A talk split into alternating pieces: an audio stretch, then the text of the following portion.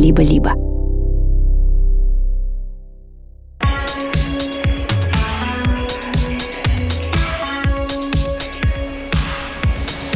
Всем привет! И это Кира Кузьменко и подкаст «Собес», в котором мы рассказываем, как найти работу за границей. Я практик и эксперт, я 15 лет в IT-рекрутинге, я очень хорошо представляю себе то, как же искать работу и в России, и за рубежом. Недавно мы делали межсезонный эпизод подкаста, послушайте его, если еще не слушали. Там мы позвали 3 наших героев из 1 сезона и расспросили их, чем же закончился их поиск работы. И у кого-то этот поиск занял полгода, а кому-то потребовался год. И вот текущий эпизод мы захотели посвятить как раз теме, как же не выгореть, когда так долго приходится искать работу, как снизить стресс при поиске.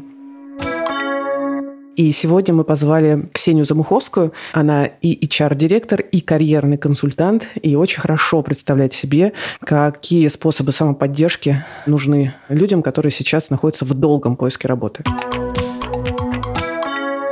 И это подкаст студии «Либо-либо». Мы делаем его вместе с сервисом онлайн-образования «Яндекс.Практикум», а в середине эпизода вы услышите нашу партнерскую рубрику.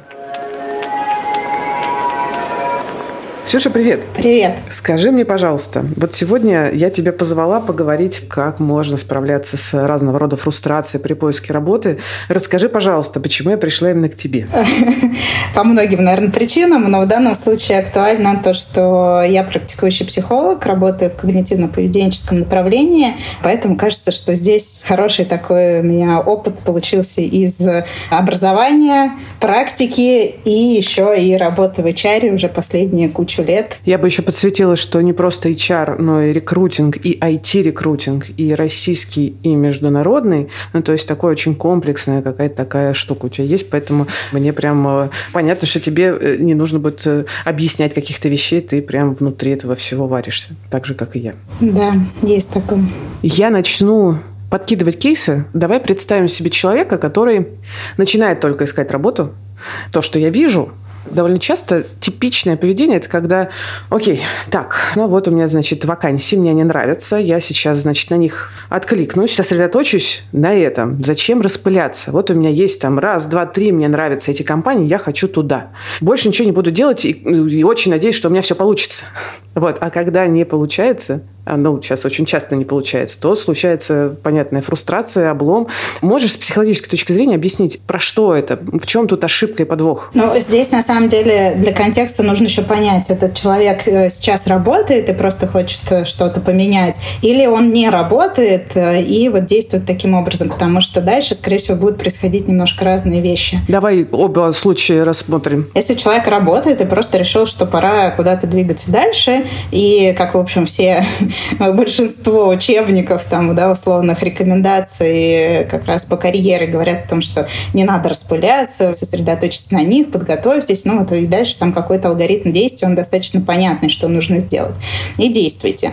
И если человек вот это все проделал и сталкивается с тем, что не получилось, то действительно наступает та самая фрустрация. То есть ожидания не соответствуют реальности. Я все сделал, результата нет. Дальше, да, в зависимости уже от особенностей психики и бэкграунда человека будут происходить какие-то разные вещи. Кто-то может начаться депрессия, потому что фактически, ну, да, начинается там синдром самозванца появляется, то есть человек не удовлетворен тем, что получилось, он начинает сомневаться в себе и искать причину внутри, да, себя. И так как нету при этом каких-то критериев, с чем сравниться, то есть почему не получилось. А поиск работы — это зачастую очень высокая неопределенность. То есть нет ответа, нет конкретного ответа. И ответ есть, но непонятно, что с ним делать. Дальше запускаются такие механизмы. Человек начинает сомневаться в себе, неудовлетворенность повышается. Если человек хотел сменить текущую работу, то повышается еще неудовлетворенность этим местом работы, скорее всего, потому что, да, ну как бы я уже настрой был на то, что я уйду, а я, получается, здесь должен остаться. Отдаляюсь, да, уже такой, думаю, я уже не хочу здесь оставаться, я уже все, да. Здесь такая история, как фокус внимания, да, получается, что, ну, наверняка многие из нас замечали, что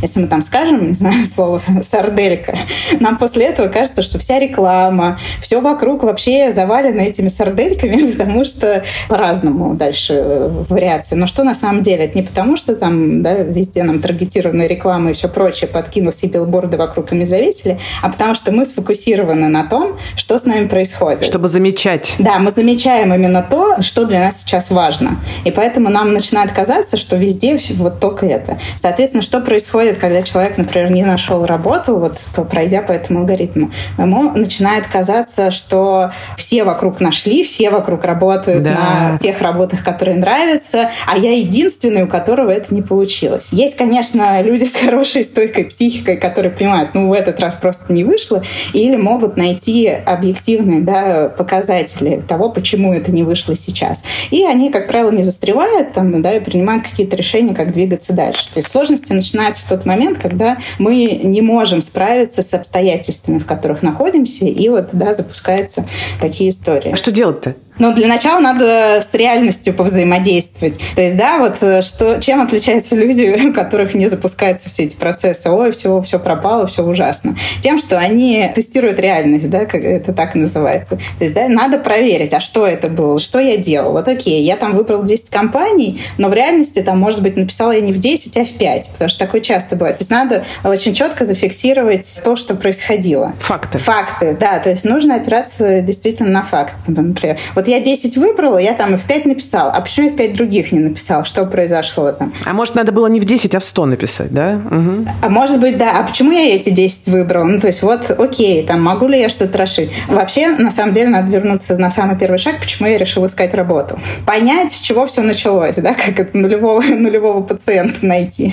Вот эту мысль, с которой это все зародилось, или какое-то происшествие, что побудило. Поняла. Окей, я начала искать работу, потому что, все побежали, я побежал. Или меня здесь не устраивает, и что-то, я прям, мне надо поменять работу, но я не могу найти работу. Это это как бы опора на то, что, окей, у меня еще есть время, у меня как бы есть еще работа, у меня есть зарплата, у меня есть некая стабильность, и это то, на что можно встать ногами прямо и как бы продолжить двигаться, когда буду готов в следующий раз. Ты про это? Во-первых, да. Это если мы понимаем, что я побежал, потому что все побежали. И дальше в этой точке должны принять решение осознанное. Оно мне надо на самом деле, или это случилась такая массовая истерия. Условно, Если в этот момент мы понимаем, что все-таки нет, мне надо искать работу, то нужно еще раз сесть и прописать прямо зачем, что мне нужно. Почему я сейчас хочу искать работу. Там недостаточно денег, недостаточно роста, дурак начальник, невозможная атмосфера. Все мои коллеги уволились, мне грустно, и я не хочу продолжать работу. То есть там может быть масса вариантов. Нужно записать свои. И это очень важная часть, что нужно записать именно те, которые у вас в голове рождаются. А что это даст? Это опять-таки даст соединение с реальностью. Потом это ляжет в основу того, какую работу искать. С нами в социуме часто происходит, что у нас очень много мыслей и идей, которые нам, навязаны, от которых извне приходят. И очень сложно бывает разобраться, оно мое или оно на самом деле ко мне мало имеет отношения, но просто вокруг так происходит, и я поэтому начинаю считать, что мне так же надо. Это часто очень бывает про то, что я работаю, и мне нормально быть специалистом. Я хорошо разбираюсь, хорошо делаю свою работу. Я в целом нормально зарабатываю, мне достаточно. Но почему-то все вокруг говорят, что нельзя на одной должности сидеть больше 3 или 5 лет. Или надо срочно стать руководителем же, конечно. Да, или если у тебя хорошо получается, надо быть руководителем. У тебя же хорошо работа идет, давай стань руководителем. А я вообще, может быть, не хочу ни за кого отвечать, хочу прийти, сделать свою работу и уйти заниматься своими делами. И мне это нормально. Но общее, особенно, вокруг нас в IT, часто мы сталкиваемся с тем, что нет, этого недостаточно. Надо бежать. Вперед. И так системы все, особенно в крупных компаниях, устроены. У тебя есть регулярное ревью, тебе нужно к ним достичь, тебе нужно показать. Если ты не показал, то ты уже какой-то не такой. Хотя вообще даже зачастую никто про это не говорит, но это ощущение общее, которое создается. И это все приводит к тому, что ты, становится сложно понять, где я, а где все, что вокруг происходит. И то, о чем я говорю, как раз это заземление, это бывает сложно сделать с первого раза. То есть, сама тема техника фактически как выполняется? Можно взять лист бумаги и начать записывать. Вот я хочу искать работу по тому, что. То есть нам надо понять, какую проблему мы решаем. Невозможно решить проблему, потому что вот это поиск работы, оно как-то очень глобально. Обо всем и ни о чем, то, что называется. Поэтому здесь нужно приземляться. Хорошо. А если работы нет? Тут понятно, что фрустрация гораздо более тяжелая. В смысле, мне нужно быстро найти работу. Да. И вот сейчас, чтобы эффективно искать работу, нужно, на мой взгляд, настраиваться на марафон. Как это стоит сделать с учетом того, что мне вот прямо сейчас срочно нужно искать работу? Что здесь может быть поддержкой или помощью человеку? Но здесь для начала все равно нужно сделать все то же самое. Потому что, опять-таки, если мне нужно найти работу, потому что у меня нет денег, у меня нет накоплений, и мне нечего будет кушать послезавтра, а при этом я выбрал 10 компаний, в которых хочу работать, и не готов ничего никак сдвигаться. Здесь нужно сопоставить, насколько реальность отвечает этому запросу. Да, может быть, это 10 компаний, которые по полгода собеседования проходят, и да, это значит, что в ближайшие полгода все равно нужно что-то будет предпринять для того, чтобы дожить. И точно не класть все вот в эту одну корзину. То есть несколько стратегий попробуют разработать. То есть план А, план Б, план С, если я не найду работу совсем, да, которую хочу, например. Самый худший вариант. Да, на самом деле здесь еще есть такая история, есть такое понятие, оно там полуофициальное, как синдром безработного. Есть синдром самозванца и синдром безработного. Расскажи. Там есть 3 стадии, что первая стадия полгода идет, вторая полгода, а третья может быть от года, соответственно, она после года начинается, если человек безработный, и там длится она может бесконечно долго. Первые полгода, они как раз связаны с тем, что человек пытается и ищет, у него не получается. И повышается вот эта фрустрация, как раз появляется мысль про то, что у меня не получается, у меня мне ничего не выйдет, все очень... Я какой-то не такой, да, скорее? Я какой-то не такой. Во вторые полгода начинает развиваться апатия. И вот эта апатия, на самом деле, она самая страшная. С ней страшно, потому что с ней сложнее всего бороться. То есть, да, за первые полгода мы уже поняли, что что-то не так, я какой-то не такой, поэтому дальше уже я не буду ничего делать, чтобы не сталкиваться с этой ситуацией, что я такой, какой-то не такой. То есть каждый следующий поход на собеседование или столкновение с потенциальным работодателем, он проецирует, фактически, да, мне надо себя поставить в ситуацию неприятную. Даже, скорее всего, буду думать, все равно у меня опять ничего не получится, да? И поэтому я заведомо, я как бы перестаю делать это действие, чтобы не сталкиваться с тем. И вот, да, исследования, которые проводились, говорят о том, что вот в эти полгода... Вторые полгода, которые? Вторые полгода, да, человек закрепляется вот в этих ощущениях и уже перестает искать постоянную работу. Начинает, да, подработка. Вот я сейчас чуть-чуть заработала, вроде мне есть на что жить какое-то время, и все, спокойно, я дальше, да, как бы, у меня нет работы, это нехорошо, но это очень понятно и нехорошо. И потом, когда год проходит, уже как бы, да, полный цикл. И вот, значит, мы в ситуации, когда, да, нехорошо, все понятно, все грустно, я ничего не добился, но зато я очень хорошо понимаю, как в этом нехорошо находиться. И невозможно уже практически совершить действие. То есть дальше это очень тяжелее и тяжелее самому выйти из этого состояния. Ты как бы смиряешься уже, что у тебя статус безработный, да? Страшно, конечно. В целом, да, потому что это особенность психики. То есть что происходит? Психика нас защищает. Иногда, с точки зрения там, человека, у которого в целом все нормально, да, его там, не знаю, обеспечен, работает, у него все более-менее стабильно, кажется, что криво. Но когда в этой ситуации находишься, то все направлено на то, чтобы меньше было раздражителей. Как правило, самое страшное — это неопределенность. Почему это страшно? Потому что ты ничего не контролируешь, ты ничего не можешь с этим сделать, и все время надо принимать новые решения. Ты все время должен быть в тонусе и вот в этом состоянии. А принимать решения — это на самом деле навык, который тоже отдельно много занимает энергии. И это сложная ситуация. Тебе надо принять решение не идти на эту работу, которая мне не нравится, но сейчас я смогу на ней прокормиться. Или ждать работы мечты. Меня отправлять это резюме на эту вакансию, потому что я не 100% подхожу, или не отправлять. То есть там каждый раз выбор. И это множественный выбор, который неизвестно, с каким результатом будет. Выбирая, съесть шоколадное мороженое или клубничное, тебе, как правило, очень понятно, чего ты выбираешь. Да, ты знаешь вкус, ты знаешь, чего ожидать. И то, там еще, да, можно купить какую-нибудь ерунду и столкнуться с тем, что вообще все невкусно. А вот тут ты представляешь, ты каждый раз покупаешь, и ты не знаешь, будет вкусно или нет. И да, продадут тебе его или нет вообще. Да, а еще подходишь такой, нет, знаете, мы сегодня людям с голубыми глазами не продаем. Кошмар, слушай, это какой-то просто ужас. И психика, и в целом, да, наша психика, она же очень ну, скажем так, у нее допотопный механизм. Она бей, беги, замри. Но что важно, что вряд ли работа сама придет. Ну, то есть, да, такое, конечно, случается, но, как правило, оно случается не потому, что просто кто-то лежал и к нему упала работа, а потому что на самом деле действия какие-то были предприняты. Ну да, что-то происходило. Кому-то человек сказал про то, что он ищет работу. Он до этого очень хорошо поработал над своим имиджем, да, и вообще как... И это не важно, на каком уровне. Это может быть там топ-менеджер, который над своим имиджем так поработал, или работник фабрики, который очень качественно выполнял. Его все равно, да, как вот в тех кругах, где он вращается, его будут знать, и его тогда могут позвать на работу. Но если ты до этого ничего не сделал и просто замер, ну, скорее всего, все вокруг мимо и пройдет.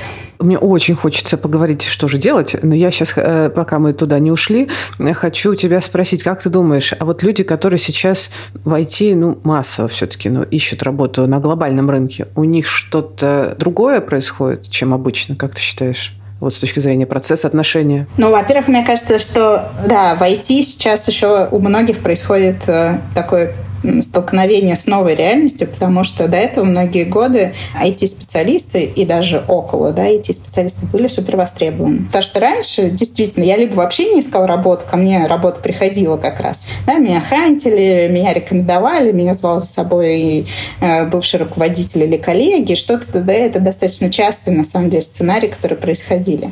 А тут я оказываюсь в другом, ну, если мы говорим еще про переезд, да, вообще на другом рынке. Он мне не известен, но при этом у меня пока базовая установка такая же, я востребован.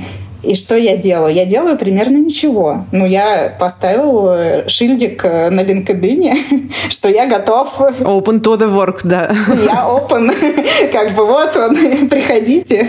И потом оказывается, что что-то никто не идет. А что не идут? Ну, и начинает сначала находить причины вовне, да, ну, как бы, ну, это потому что сейчас не готовы брать, да, какие-то, в общем, находятся геополитические причины, какие-нибудь еще, но, да, поработать над тем, что чтобы это произошло, мало кто готов. И я сталкивалась с этим. У меня был клиент на карьерном консультировании такой: не, ну мы раньше я открываю LinkedIn, выбираю из последних 10 сообщений, куда я хочу, с кем хочу пообщаться. Ну и как бы работа моя.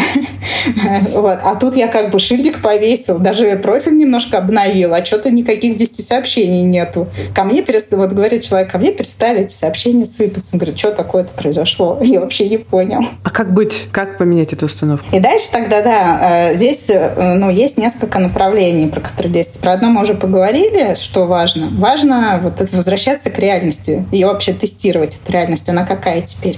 Вообще, что с ней происходит? Да, это со мной что-то не так или с рынком? А на каком я рынке? А почему я на этом рынке сейчас? А у других как? Да, например. Да, да, можно, да, здесь важно еще поспрашивать, наверное, поизучать, как у других, и посмотреть вообще, что в мире происходит, потому что, как это неудивительно, но у меня тоже были случаи, когда такой, а что, сейчас ничего нового. А что происходит, да?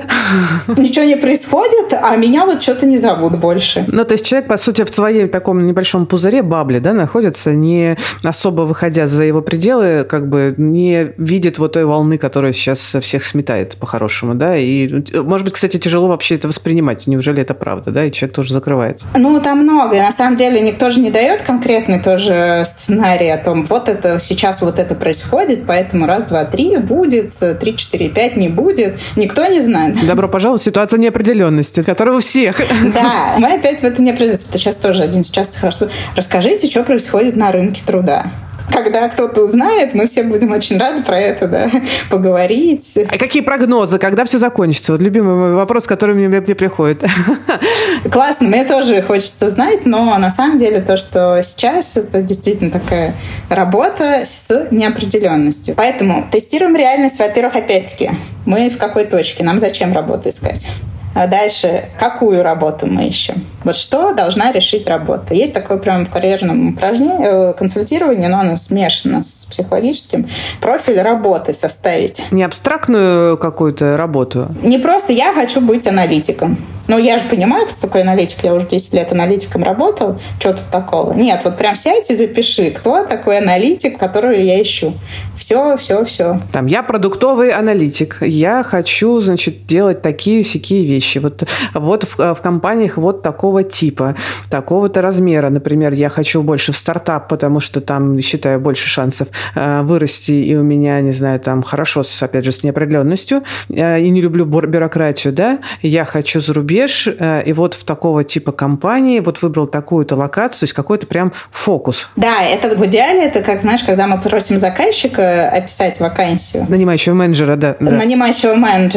Ну, то есть того, кто ищет себе сотрудника. Вот здесь я как сотрудник потенциально будущий делаю то же самое. Я прям описываю максимально подробно. ТЗ на поиск работы. Ну да, ТЗ, с этого и начинаешь. По принципу светофора, там зеленое, красное, желтое. Зеленое must have. Вот я вообще... Вот это должно быть. Желтое хорошо бы, чтобы было. А красным нужно выделить вот те вещи, либо которые critical, либо которыми вообще не хочу сталкиваться. Ну, то есть здесь надо сначала с собой договориться. Вот я веду там зеленое хорошо, желтое не очень, красное совсем плохо. Ну, либо в обратном. Я хочу пример сейчас привести про красное, вот как раз из последнего там кейса, когда у многих сейчас, я слышу, critical, это мне нужен работодатель, который меня перевезет.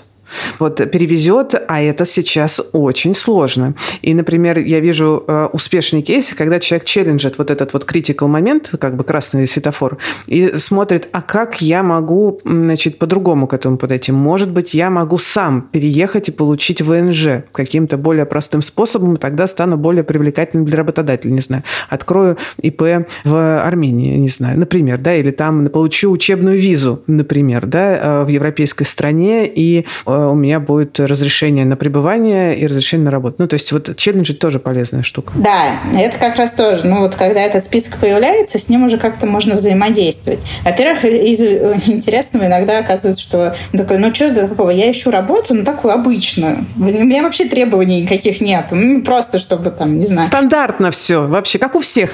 Все стандартно, да. И такое потом 3 листа А4, исписанных мелким почерком о том, чего нужно и что должно быть. А что-нибудь было вот из опыта, когда что-нибудь неожиданное возникало у человека, в твоей практике, когда он писал такие требования, критерии? Ну, там, сейчас так вот конкретно не вспомнила, был один случай, когда были прям вообще, ну, то есть критерии, которые друг друга не могли в одном месте, ну, как бы они технически не могут в одном месте находиться. Например? Я хочу в большой компании, но у которой очень маленький ламповый коллектив, и где нету бюрократии. Ну, как бы вот это какой-нибудь такой. Или из такого, что незаметное, там, ну, вот был, тоже сейчас цифрах точно не помню, но в серии «Я хочу управлять подразделением 500 человек, но работать в маленькой компании». Ну, вот какие-то такие вещи иногда влезают. Да, ну, то есть, как бы, давай определимся, ты хочешь руководить 500 людьми или ты хочешь маленькой компании. Что это за маленькая... 500 человек уже по всем критериям средний бизнес. Вот, это первый шаг, соответственно, чего мы ищем. Второй шаг, нужно отдельно сесть, не в этот же, скорее всего, даже день, не в этот же заход, и составить профиль свой. Что я умею. Многие могут сказать, у меня же есть резюме, что у меня еще это выписывать. Но все-таки резюме, как правило, это выжимка. Там, да, какие-то... Ну, оно по-другому составляется. Здесь вот прям по-честному, потому что это делаем для себя. Что я умею делать, что я делал, все свои знания, умения, навыки выписываю. Вот здесь очень важно действительно стараться вот прям не оценивать вот сначала первый шаг, а просто записывать все, что приходит. Вот я вспомнила, что я там на одном из мест работы каллиграфически заполняла открытки. Записывайте. Здесь вот в этот момент нету задачи отсеять. Покритиковать себя дополнительно. Угу. Да, и не применять к тому профилю, который вы там вчера, допустим, делали. Просто все свои знания, умения, навыки надо выделить. Потому что дальше, когда вы будете смотреть на вакансии, вы уже будете смотреть не просто с точки зрения того, что вот мне хотелось бы, эта вакансия не соответствует тому профилю, который у меня был в голове. Но будете смотреть с точки зрения второго списка того, что я умею делать, с чем я уже взаимодействовал. И, скорее всего, количество вакансий расширится, с которыми вы можете взаимодействовать. Из этих двух списков получается уже такой более осознанный профиль потенциальной работы. И, главное, появляется вариативность. Мы поговорили с Ксюшей про то, как справиться со стрессом при поиске работы за рубежом. Но ведь дело в том, что есть еще и другие факторы, которые увеличивают количество стресса, особенно у тех, кто, например, прямо сейчас только начинает свой поиск работы и никогда этого не делал заранее. Или, например, те, кто сейчас меняет свою профессию. И это тоже очень непростая история. И про эти факторы, и про то, как здесь можно справиться и со стрессом, и какую самоподдержку можно себе организовать, мы поговорим с Машей Кориаули из сервиса онлайн-образования «Яндекс.Практикум».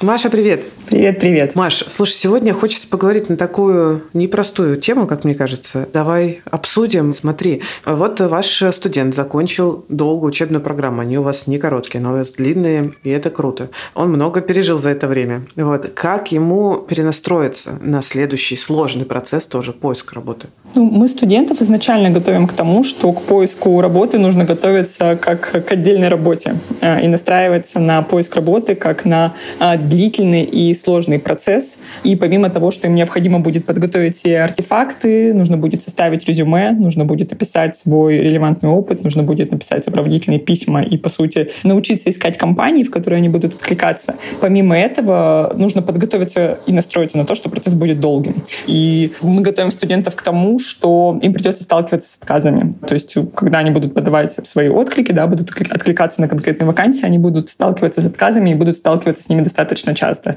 И мы учим их не принимать эти отказы на свой счет. Это ничего личного. Не понравились не вы как человек, и не вы как кандидат, и даже не вы как профессионал, а конкретно с задачами этой компании в данный текущий момент рекрутер или нанимающий менеджер посчитали, что вот другой человек будет справляться лучше. И это значит, что нужно продолжать искать, не сдаваться и продолжать пытаться. При этом мы знаем, что когда процесс такой длительный, что это все-таки больше марафон, а не спринт, мы рекомендуем кандидатам брать отдых, да, брать days off, брать отдых в те моменты, когда они чувствуют, что приближаются к угоранию. Супер, я поняла тебя. Да, вот про отдых это супер важная вещь, про это многие забывают и в какой-то уже клинч заходят, и там, конечно, сильное выгорание может научиться. Но особенно если это первый поиск работы. Это, ну, прям стрессовая же история, ты делаешь, а подкрепляющих моментов нет, оффера нет. И да, понятно, что вы объясняете, что там это не про тебя, это вот компания выбирает сейчас просто других там с учетом того, что не больше подходит на задачу. Но какую поддержку, не знаю, какой совет даете джунам, чтобы они, в общем, не решили, что именно они неудачники? Ну, есть в целом поддержка, есть неплохой совет.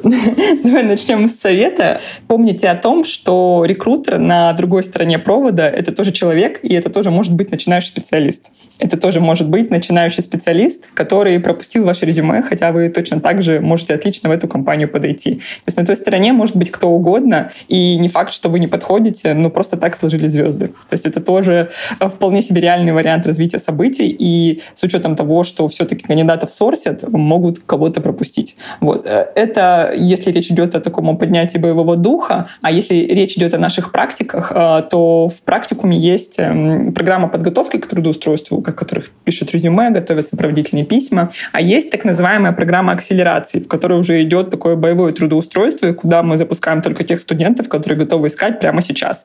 И там собирается комьюнити этих студентов, на них только шарятся наши партнерские вакансии, которые к нам приносят наши партнеры, которые готовы нанимать именно выпускников практикума. Там же проводятся вебинары, там же проводятся поддерживающие сессии, поддерживающий дух, да, когда там идут разборы, там могут проводиться мок-интервью, которые могут смотреть наши студенты. То есть они там, по сути, и продолжают откликаться, они там получают поддержку своих соратников, да, peer-поддержку тех же самых студентов, которые в одно и то же время вместе с ними ищут работу. Плюс они там же получают поддержку наших кураторов практикумовских, которые сопровождают этот процесс трудоустройства. И там же проводятся вебинары, которые помогают им посмотреть по-новому на свое резюме, пройти тестовое собеседование, узнать что-то новое о рынке, прийти приглашенным гостям на встречу с компанией, которая рассказывает о том, как они нанимают, какие у них процессы, и получить какое-то вдохновление. И в общем и целом эти процессы и эта поддержка, она помогает студентам не сдаться и не сломаться во время этого,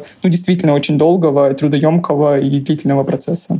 Угу, круто очень, на самом деле, потому что без проводника в этом деле, особенно с нуля, очень сложно, я прям точно знаю. Хорошо, когда есть куда прийти и поговорить, или получить какую-то поддержку, или прям даже помощь. Круто. Спасибо тебе большое, Маша. Да, спасибо, Кира.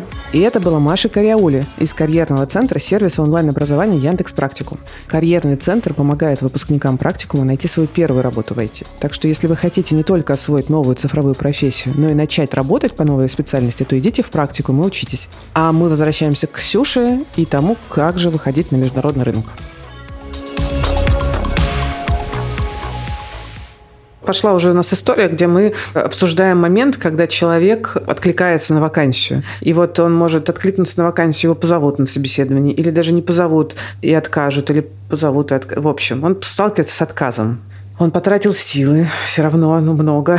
Вот. Он, значит, постарался как-то это сделать очень правильно. И вот, значит, он получает отказ. Часто он получает отказ за отказом. Как на этом не застопориться? Как пойти дальше? Сохранить ясный ум еще, да при этом, при всем, значит, не уйти в фрустрацию, я никому не нужен. Это, правда, одна из самых сложных историй, потому что все советы, которые бы там не написали, не дали, они в реальности значительно сложнее для исполнения. Но здесь опять-таки, что самое первое нужно? Вот это количество отказов, оно зачастую в нашей голове сильно выше, чем в реальности. То есть мы их преувеличиваем, да, надуваем это вот как-то? Да, ну то есть каждый следующий, он как бы, да, x10 сразу становится. И это не значит, что их мало, да, что мы там как-то говорим, да нет, ничего, у тебя их не так много, да, вот это. Нет, но для того, чтобы понимать, сколько их в реальности, нужно записывать, да, здесь вот все, что вы делаете при поиске работы, нужно фиксировать. Да, мы с тобой любим эту тему, да. Да, потому что это действительно так, что если, мне кажется, у меня были опять клиенты, я всю прошлую неделю искал работу, всю неделю вообще только этим занимался. Я говорю, и что? Вот давай посмотрим на цифры. Сколько резюме, сколько вакансий ты нашел, которые ты просмотрел? Не знаю. Я говорю, а как? Да, окей, ладно. А сколько раз ты резюме отправил? Я не помню. Наверное, 5, но я точно не помню. Я говорю, давай открывать, смотреть. И вот пока нет этих фактов, то на самом деле нам действительно сложно оценить, а что в реальности происходит. Поэтому это очень важно фиксировать. И здесь, да, возвращаемся к тому, что изначально действительно нужно настраиваться на то, что этот процесс будет сейчас, скорее всего, более длительный, чем был раньше. Или, например, если вы первый раз ищете работу, вы вообще не знаете, как это. Да, у вас нет опыта предыдущего, и тоже непонятно, с чем вообще. Да, на самом деле сейчас, мне кажется, можно сказать, что у нас опыт поиска работы у многих обнулился, потому что нельзя сравнивать старый опыт с текущим. Ситуация поменялась кардинально. Можно сказать, что мы с нуля все учимся искать работу. Да, и в этом плане тем, у кого уже был опыт, зачастую будет сложнее даже, потому что мы на него опираемся, хотим мы этого или нет. Это так тоже устроено. Вот, и, соответственно, нужно все фиксировать. То есть это все для того, чтобы как раз вот снизить эту неопределенность. Да, и вот это ореол того, что не контролируемость. Понятно, что в реальности мы мало чего контролируем, как бы нам ни казалось, но какой-то элемент мы можем добавить. Вот что еще важно? Важно, на самом деле, простые вещи соблюдать. Что поиск работы — это работа. Мы не работаем 24/7, как правило. Да, или там работаем, если у нас есть смены, и мы в какой-то такой сфере. Но у нас все равно потом есть отдых. В работе очень важно вот это чередование. Работа, отдых, работа. Это не про 15 минут пойти кофе попить, а это именно про то, что есть рабочие дни и нерабочие дни. Если мы занимаемся поиском работы, какая бы сложная ситуация ни была, нам нужно делать выходные. Они могут быть не в субботу, в воскресенье, да, не в общепринятые выходные в той стране, где вы находитесь. Но они должны быть, это не должно происходить непрерывно. У вас должен быть график. Вот прямо себе составьте график. Второе, что важно, как раз, да, насколько это получается, сохранить какие-то другие активности. Понятно, что если ситуация, когда нет денег, вы не можете там продолжить, не знаю, ходить в спортзал, еще, то, что связано с материальными затратами. Но нужно постараться найти варианты, когда вы сможете это же самое делать. Сейчас прям полно всяких историй, когда вы можете заниматься дома, если вы занимались спортом. Бегайте на улице, ходите на эти прекрасные тренажеры, которые везде понаставили. Общайтесь с людьми, кстати, еще, да? Да, это сейчас следующий пункт, который тоже очень важен. То есть, да, максимально продолжите ту деятельность, которая у вас была помимо работы, потому что поиск работы — это, опять-таки, еще раз повторюсь, тоже работа.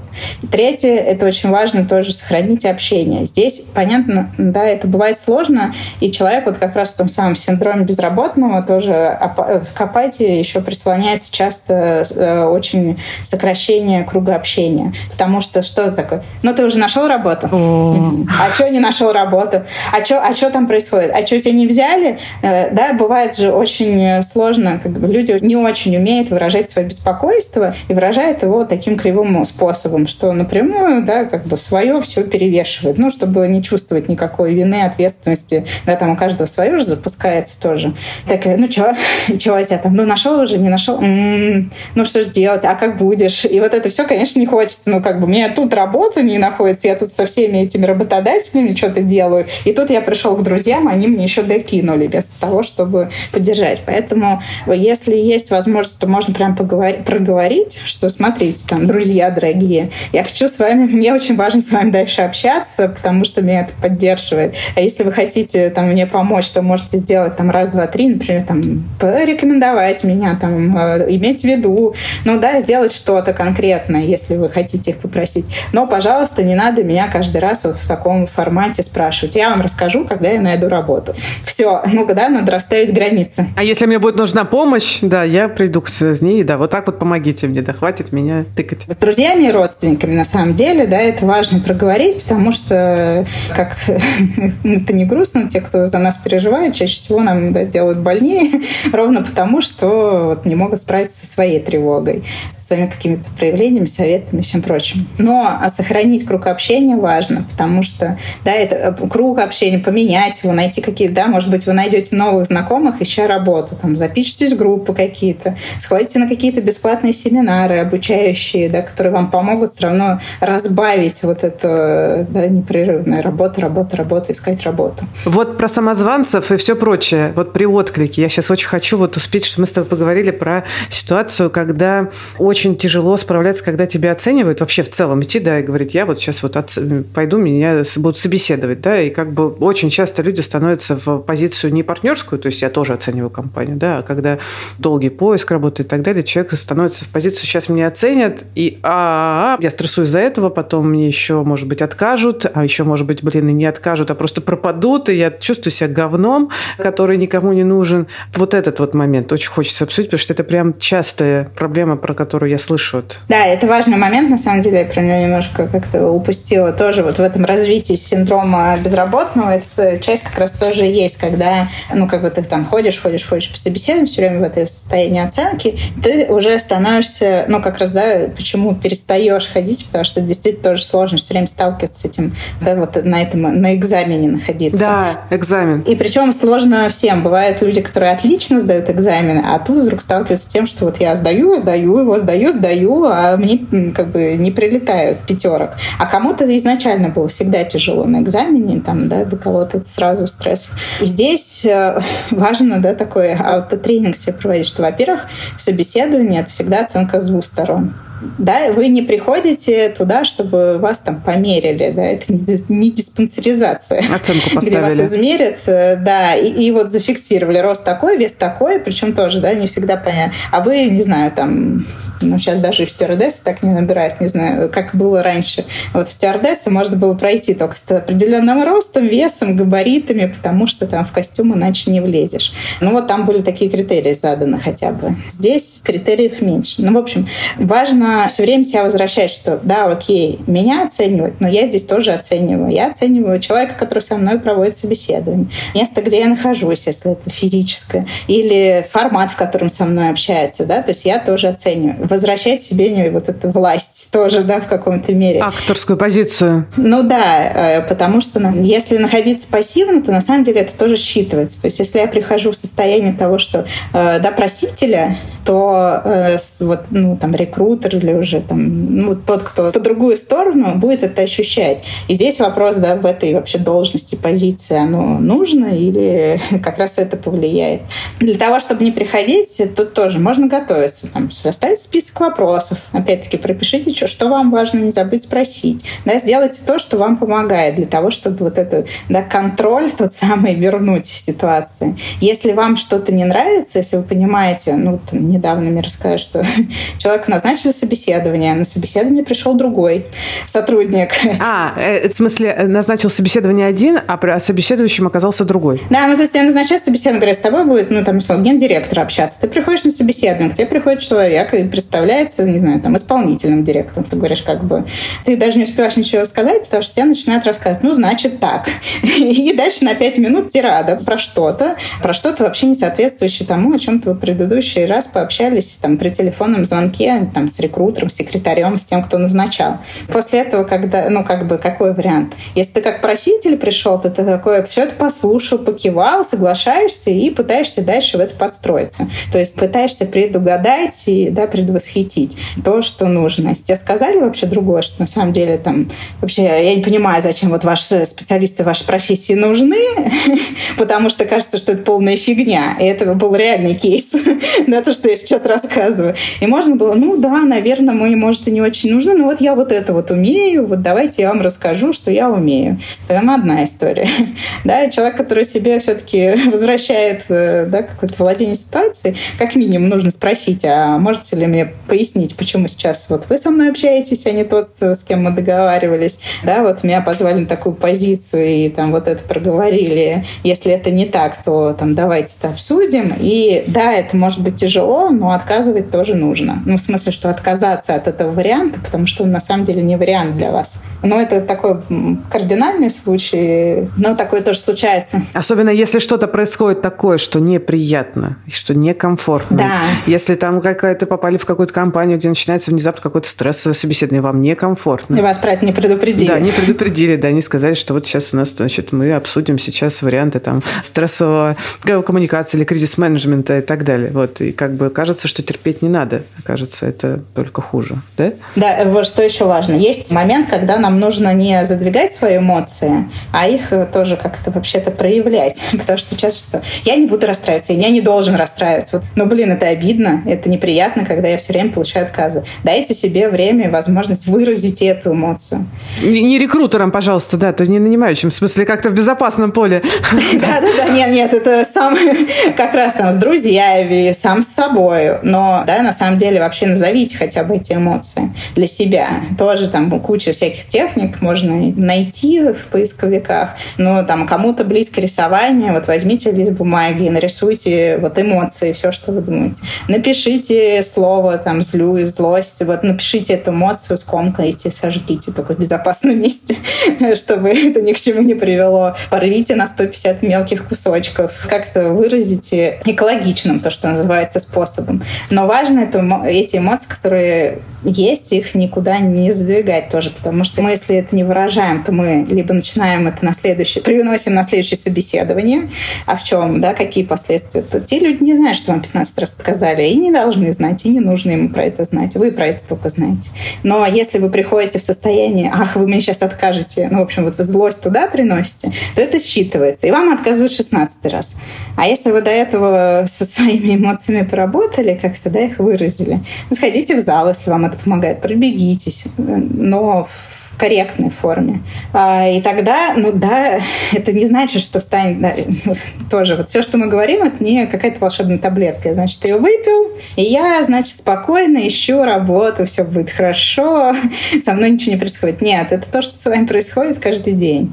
Но, да, мы говорим быстрее о тех способах, которые могут выпадение в какие-то уже неконструктивные состояния, деструктивные состояния помочь избежать. Ох, да, слушай, спасибо тебе большое. Ты столько каких-то практических вещей дала и рассказала. Есть ли что-то вот еще, может быть, одно, что мы не обсудили, но вот что может помочь человеку справиться с этим всем процессом? Вот что-то короткое, какое-то напутствие или какой-то еще базовый какой-то, ну, инструмент? Ну, мне кажется, здесь базово нужно помнить для себя, вот какой-то держать такую мысль в голове, то, что называется поведенческая активация. Если мы сидим и ничего не делаем, мы не активны, ничего происходить не будет. То есть для того, чтобы начало что-то происходить, нам нужно себя активировать, да, вот фактически, да, вот как робот стоит, он может быть очень умный, очень полезный, все уметь, но но пока его не запустить, он ничего не сделает. Вот надо, да, помнить, что также это может быть сложно, это может быть неприятно, но надо, да, в том объеме, для начала там, в том размере, который вы можете переварить, нужно себя вот запускать это действие. Здесь на самом деле такая история как раз не столько из HR карьерной, а именно из психологической практики, что там, ну, вот, реально, что там женщина с ребенком с особенностями, вот она начала искать, да, вот у нее ситуация, когда тоже, да, как раз поняла, что я никакую работу не найду, у меня нет времени, я все трачу много ресурсов на то, чтобы поддерживать ребенка, там много всяких, прям сложная была ситуация, сложная, очень тяжелая, и вот была вот эта безысходность, то есть там были все синдромы, которые возможны, и самозванцы, и безработного, и еще куча всего на самом деле, и действительно, то есть там была реальность такая, что времени очень мало, вот, но на самом деле даже в такой ситуации возможно найти выходы, ну и там, естественно, была как раз глубокая депрессия на фоне вот всего этого происходящего,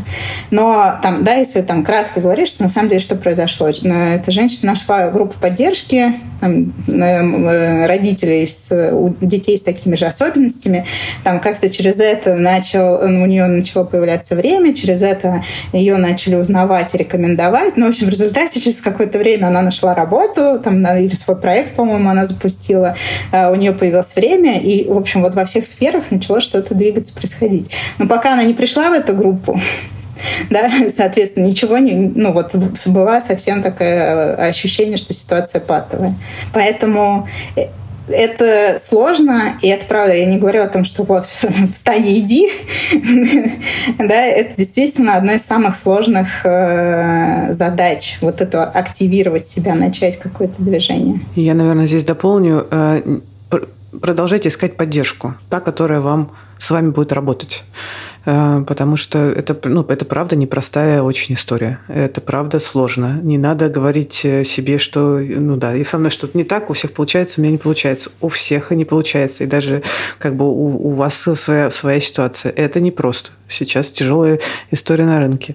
Ищите свои способы, которые помогают вам в стрессе, потому что это стресс. Да, и не ждите от себя сразу многого. Ну, в смысле, не то, что многого, не ждите от себя то, что у вас... Вот, мне кажется, как раз несоответствие ожиданий, вот оно очень сильно бьет, что, должно все быстро получиться.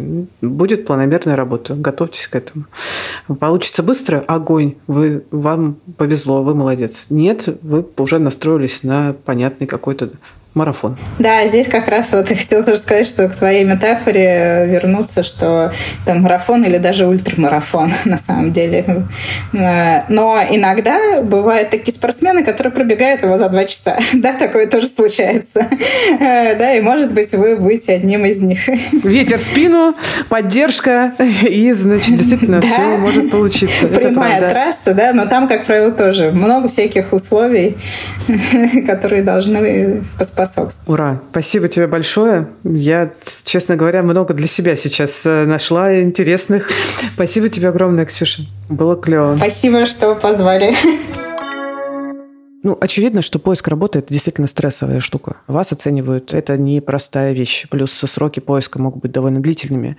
И я, как всегда, здесь очень рекомендую вам не сдаваться, продолжать то, что вы делаете, не брать это на себя, то есть не считать, что с вами что-то не так, это рынок такой. Продолжайте делать, используйте все возможные способы для самоподдержки, которые мы вам здесь рассказали, слушайте наш подкаст и делитесь с нами вашими успехами, оставляйте лайки, комментарии, я все с удовольствием читаю и радуюсь каждому комментарию, когда вы рассказываете, что благодаря нашему подкасту вы получили инсайт или, например, смогли найти работу или поменяли стратегию, у вас все получилось. Буду ждать. Если вам нравится наш подкаст, если вам нравится то, что я рассказываю, то у меня для вас отличная новость. Я запускаю свой собственный курс, где расскажу про свою методику поиска работы в новых реалиях в России и за рубежом. Называется курс Hello New Job, ссылка будет в описании. Я расскажу то, что полезно и в IT-сфере, но если вы не в IT, вам тоже будет полезно, потому что методика универсальна для разных сфер и отраслей. Дата курса 27 марта. Присоединиться можно в любое время. Ссылка будет в описании. Приходите, буду рада вас видеть. Это подкаст студии «Либо-либо». Мы его сделали вместе с сервисом онлайн-образования «Яндекс.Практикум». Меня зовут Кира Кузьменко. Над эпизодом работали редакторки Юлия Яковлева и Рита Берденникова, продюсеры Павел Боровков и Евгения Молодцова, звукорежиссер Нина Мамотина, а джингл написал Дима Мидборн.